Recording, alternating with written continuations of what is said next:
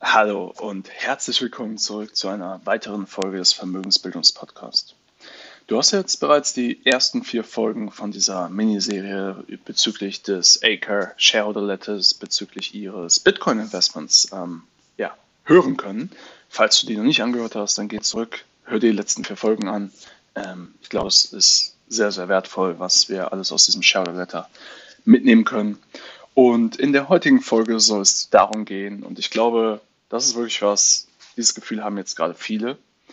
Und zwar die Frage, ist es zu spät, noch in Bitcoin zu investieren? Bin ich zu spät? Denn ganz ehrlich, wenn man sich die Kursentwicklung anschaut und sieht, dass man sich vor ja, zwölf Jahren oder so ein Bitcoin für einen Dollar hätte kaufen können, dann für 10, dann für 100 und auch vor ein paar Monaten noch für 1000 oder vor ja, zwei, drei Jahren noch für 1000 Dollar, letztes Jahr noch für teilweise unter 4000 Dollar im Corona-Crash, dann fällt es doch den meisten jetzt schwer zu sagen, ähm, ich investiere jetzt noch, wo wir bei ja, knapp 60.000 Dollar per heute sind. Ähm, und deswegen die ganz entscheidende Frage, bist du zu spät? Ist es zu spät, um noch in Bitcoin zu investieren? Oder wie sieht das Ganze aus? Und darauf geht halt auch der, ja, der Multimilliardär aus Norwegen ein in seinem Aktionärsbrief. Und er schreibt das wie folgt. I realize that in some ways Acre is very late to this space. Obviously, some people understood the potential of this invention many years ago. But in so many other ways, as is demonstrated in everyday conversations with other people in business, we are also relatively early. My mind spins as I'm thinking about the opportunities and potential of this space. No doubt there will be disappointments. No doubt there will be hardships. And there will always be surprising twists and turns. We believe the Bitcoin network has a real first mover advantage. Social adaptation will determine the future of it on a wider scale. People who are a lot smarter than us believe that Bitcoin can increase in value by 10 or even 50 times in the coming years. Given the huge lead, we are not convinced that other cryptocurrencies can challenge Bitcoin. Also, was sagt er? Er sagt, er hat selber irgendwie das Gefühl, spät dabei zu sein, weil ganz andere Menschen natürlich Bitcoin schon viel früher entdeckt haben. Also wenn man das mal so sieht, gab es halt Leute, die vor zwölf Jahren schon an das Konzept Bitcoin geglaubt haben und vielleicht dieselbe Vision hatten. Aber vor zwölf Jahren war auch die Entwicklung von Bitcoin und das Risiko, was mit einem Investment in Bitcoin einhergeht, ein ganz anderes. Er sagt aber auch, und das ist eigentlich der spannende Punkt, dass er gleichzeitig jetzt merkt, in seinen täglichen Konversationen, und wie gesagt, also es ist ein Multimilliardär aus Norwegen, der mit den mächtigsten und reichsten Menschen und den intelligentesten Menschen dieser Welt in Austausch steht oder stehen kann. Und er sagt, in diesen Austauschen merkt er, dass gerade in der Geschäftswelt, dass es immer noch sehr, sehr früh ist. Dass viele Bitcoin noch nicht verstanden haben oder zumindest noch nicht investiert sind. Und ich kann dir eins sagen, ich habe genau dasselbe gedacht letztes Jahr. Äh, bin ich zu spät? Habe schon so viel verpasst. Ich habe das vor sieben Jahren vorher oder so, 2012, habe ich mich das erste Mal damit beschäftigt, habe es aber irgendwie ja, abgetan als Idee und äh, habe jetzt auch nur gedacht, okay, da habe ich halt über 20x schon verpasst. Aber und das ist das Entscheidende. Die Frage ist ja, sind wir per heute zu spät?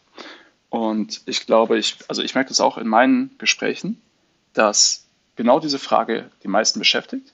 Und ich merke aber auch, dass viele noch gar keine Ahnung haben, was Bitcoin ist, dass viele noch gar nicht investiert sind und dass viele, wenn sie investiert sind, halt mit 10 Euro investiert sind, um mal anzutesten oder so. Aber dass eine Massenadoption halt wirklich noch äh, ja noch weit entfernt ist, beziehungsweise noch extrem viel Potenzial bringt.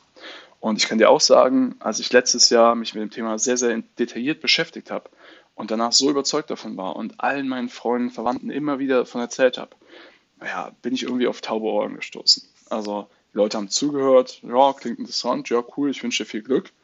Aber die wenigsten, es gibt ein paar Ausnahmen, aber die wenigsten haben daraufhin selber investiert. Und über Weihnachten, als der Kurs explodiert ist, habe ich 10, 15, 20 Anfragen bekommen, können wir nochmal sprechen. Ich kann dir sagen, die letzten Monate wollte jeder über Bitcoin sprechen. Jeder wollte meinen Input wieder haben. Und das ist für mich schon so ein Anzeichen, dass die ja, dass wir immer noch früh genug da sind, weil die Leute jetzt wirklich damit anfangen, sich intensiver auseinanderzusetzen. Und ich glaube, wenn der Preis erstmal auf 100.000 Dollar geht, dann wird noch ein ganz anderer Anstand kommen. Dann werden die Leute noch ganz anders ähm, ja, denken oder sich damit auseinandersetzen. Und das Spannende ist halt, kann es sein, dass kurzfristig gesehen der Kurs fällt? Natürlich kann es sein. Kann es sein, dass es langfristig passiert? Könnte auch sein. Aber ich glaube, wenn man einen Time Horizon von ja, mehreren Jahren hat, und in der Vergangenheit von Bitcoin war es so, wenn du einen Time Horizon von vier Jahren mindestens hattest, dann gibt es keinen Zeitpunkt, zu dem du investiert hast und vier Jahre weniger, also vier Jahre später, weniger Geld oder weniger Wert in Bitcoin hattest wie vorher, ähm, wenn man das in Dollar oder Euro misst. Das heißt, sofern du nicht zwingend ein Daytrader bist oder nicht sehr kurzfristig orientiert bist, auch wenn natürlich kurzfristig sehr viel Potenzial besteht, aber gerade wenn du langfristig orientiert bist und irgendwas für die Zukunft kaufen möchtest, investieren möchtest, dann glaube ich persönlich, das ist jetzt wie gesagt keine Finanzberatung, ja, also das hier sind einfach meine persönlichen Gedanken, mit denen ich dich inspirieren möchte, mit denen ich dir ja auch meine Gedanken einfach teilen möchte und Ideen geben möchte, ähm, dann glaube ich, sind wir immer noch früh genug dabei. Die Frage ist natürlich immer, was ist deine Annahme? Ist deine Annahme 100x Rendite? Ist deine Annahme verdoppeln in fünf Jahren ist super? Das ist einfach die Frage. Womit gibst du dich zufrieden? Womit wärst du happy? Ähm, ich glaube, dass Bitcoin und alles, was darauf aufbaut, ein massives Wachstum in den nächsten 10 bis 20 Jahren erfahren wird. Ich glaube, es wird alles noch schneller gehen, als wir uns vielleicht per heute vorstellen können. Ich glaube, dass dieser ganze Space, umso mehr ich mich mit Krypto und dem Metaverse beschäftige, desto mehr merke ich, dass diese, dieses Universum, was für viele so fremd wirkt und auch für mich am Anfang so fremd war, dass das so viel mehr produzieren wird in den nächsten zehn Jahren, dass so viel mehr Veränderung kommen wird und dass ein enormes Potenzial in diesem Universum besteht, was die wenigsten bis jetzt begreifen. Und deswegen, auch wenn der Podcast wirklich nicht darum gehen sollte, nur Bitcoin, Investitionen oder ähm, zu besprechen, sondern es geht mir schon darum, allgemeine ja, Vermögensbildung beizubringen. Also wie gehst du vor, welche Investitionen, was macht Sinn, was solltest du wissen zu X, Y, Z.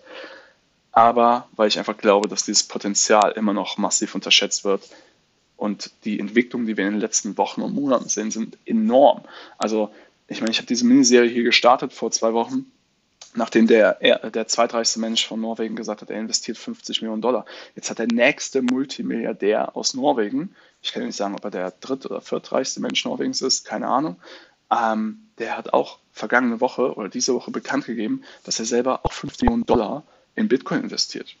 Und ich glaube, das ist wie so ein Dominoeffekt. Ja?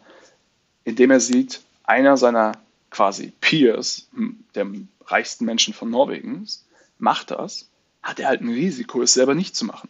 Weil was ist, wenn die Welt abschmiert, wenn alles vor die Hunde gehen sollte? Ich sage nicht, dass es so kommen sollte. Ich sage nur, was ist, wenn das passiert und Bitcoin das einzige Asset ist, was signifikant performt? Oder auch wenn alles sich seitwärts bewegt und Bitcoin das einzige Asset ist, was mega outperformt, dann ist derjenige, der vielleicht vorher zweitreichster Mann Norwegens war, plötzlich der reichste Mann Norwegens oder der reichste Mann Skandinaviens oder der reichste Mann Europas. Ja?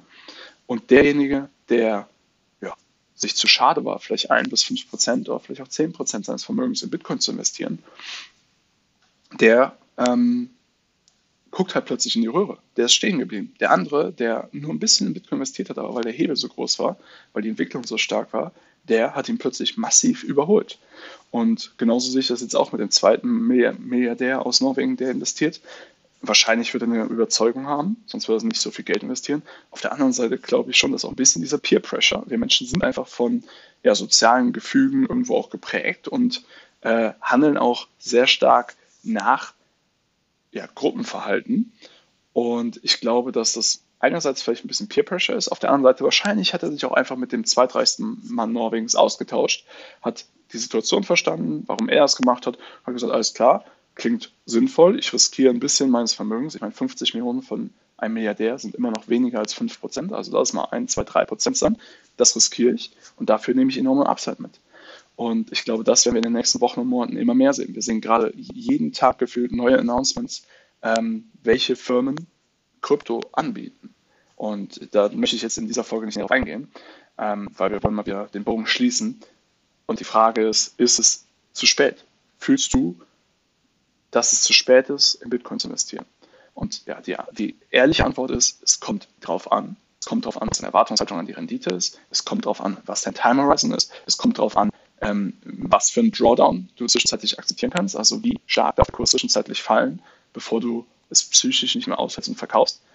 Aber bei allem, was man gerade in der makroökonomischen Welt, aber auch in der Entwicklung, was Bitcoin angeht, sehen kann, glaube ich, sofern man mittel- bis langfristig investiert, also mehr als vier Jahre, ist es definitiv für meinen Geschmack noch nicht zu spät zu investieren. Ja. Und das ist ganz interessant. Äh, es wurde jetzt auch die Tage ähm, ja, so ein Meme geshared bei Twitter. Ähm, und ja, wie du weißt, Tesla bietet jetzt an, dass du auch einen Tesla mit Bitcoin kaufen kannst. Und vielleicht kennst du dieses Meme, dass äh, ja, früher, also vor zehn Jahren, manche Leute irgendwie mit, ich bin mir nicht ganz sicher, wie viel Bitcoin es waren, 10, 20 Bitcoins oder so, ähm, und damit eine Pizza bezahlt haben. Und damit ist das so die teuerste Pizza der Geschichte, weil es halt über eine Million Dollar jetzt äh, äquivalent wäre. Ja? Ähm, und genauso geht jetzt wieder ein Meme rum, wo die Leute sagen, okay, du kannst jetzt mit zwei Bitcoins, kannst du einen Tesla kaufen und in Zukunft wird die Schlagzeile sein, der teuerste Tesla der Welt, weil du 20 Millionen Dollar für diesen Tesla bezahlt hast, weil die Leute davon ausgehen, dass es vielleicht auf 10 Millionen Dollar pro Bitcoin geht. Ja? Ich sage nicht, bitte verstehe mich nicht falsch, ich sage nicht, es geht auf 10 Millionen Dollar. Ich will nur vor Augen führen, dass genau die Situation, die wir jetzt haben, halt auch schon äh, ja, vor zehn Jahren war. Natürlich in einem anderen Umfeld, aber dafür auch eine ganz andere Nachfrage, ganz anderes Risiko. Äh, aber die Entwicklung ist noch längst nicht abgeschlossen. Und ähm, was auch ganz spannend ist, glaube ich, dass das alles durch diese Netzwerkeffekte eine sehr exponentielle Entwicklung nimmt und nicht eine sehr lineare. Und das siehst du ja auch in der Kursentwicklung von Bitcoin. Also in dem Sinne, meine persönliche Meinung ist, es ist nicht zu spät, in Bitcoin zu investieren. Ich glaube, dass dieses ganze Krypto-Universum zwar schon sehr weit fortgeschritten ist im Verhältnis zu dem, wo es vor ein paar Jahren, zehn Jahren, zwölf Jahren gestartet ist mit Bitcoin, ähm, aber immer noch, ja, immer noch in der Anfangsphase steckt, immer noch nicht äh, Marktreife erfahren hat, dass er, also dass die Massenadoption noch kommen wird. Und sofern die Massenadoption kommt, wird meiner Meinung nach die Nachfrage weiter steigen, dementsprechend der Preis. Das Angebot ist limitiert bei Bitcoin und dementsprechend ja kennt der Preis dann nur eine Richtung. Wie gesagt, keine Finanzberatung, bild dir deine eigene Meinung. Ich hoffe, diese Folge hat dir wieder gefallen. Ich hoffe, du hast jetzt mehr Klarheit, ob es zu spät ist, noch in Bitcoin zu investieren. Und ja, vielleicht hilft dir diese Folge dabei, jetzt einfach den Schritt zu gehen, beschäftigen, um für dich zu schauen, was oder nicht. Also, ich wünsche dir alles Gute. Bis dahin, dein Florian. Du willst als Frau mehr aus deinem Geld machen und endlich eigenständig selbstsichere Finanzentscheidungen treffen, damit du die Freiheit hast, dein Leben so zu gestalten, wie du es dir wünschst?